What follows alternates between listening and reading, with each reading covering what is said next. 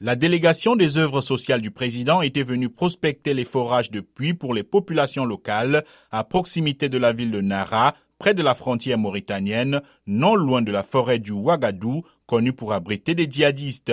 Selon une note de la présidence rendue publique ce jeudi, dans la dite délégation figuraient quatre victimes, Ouma Traoré, chef de cabinet du colonel Goïta, un agent de sécurité, un entrepreneur et un chauffeur. Par ailleurs, un autre chauffeur est porté disparu d'après la note.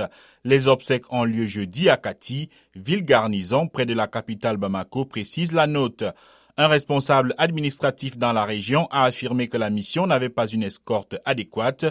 Un élu local a de son côté alerté sur la situation sécuritaire sur place qui se dégrade de jour en jour. Le Mali est en effet en proie à la propagation djihadiste et autres violences depuis le déclenchement de rébellions dans le nord du pays en 2012.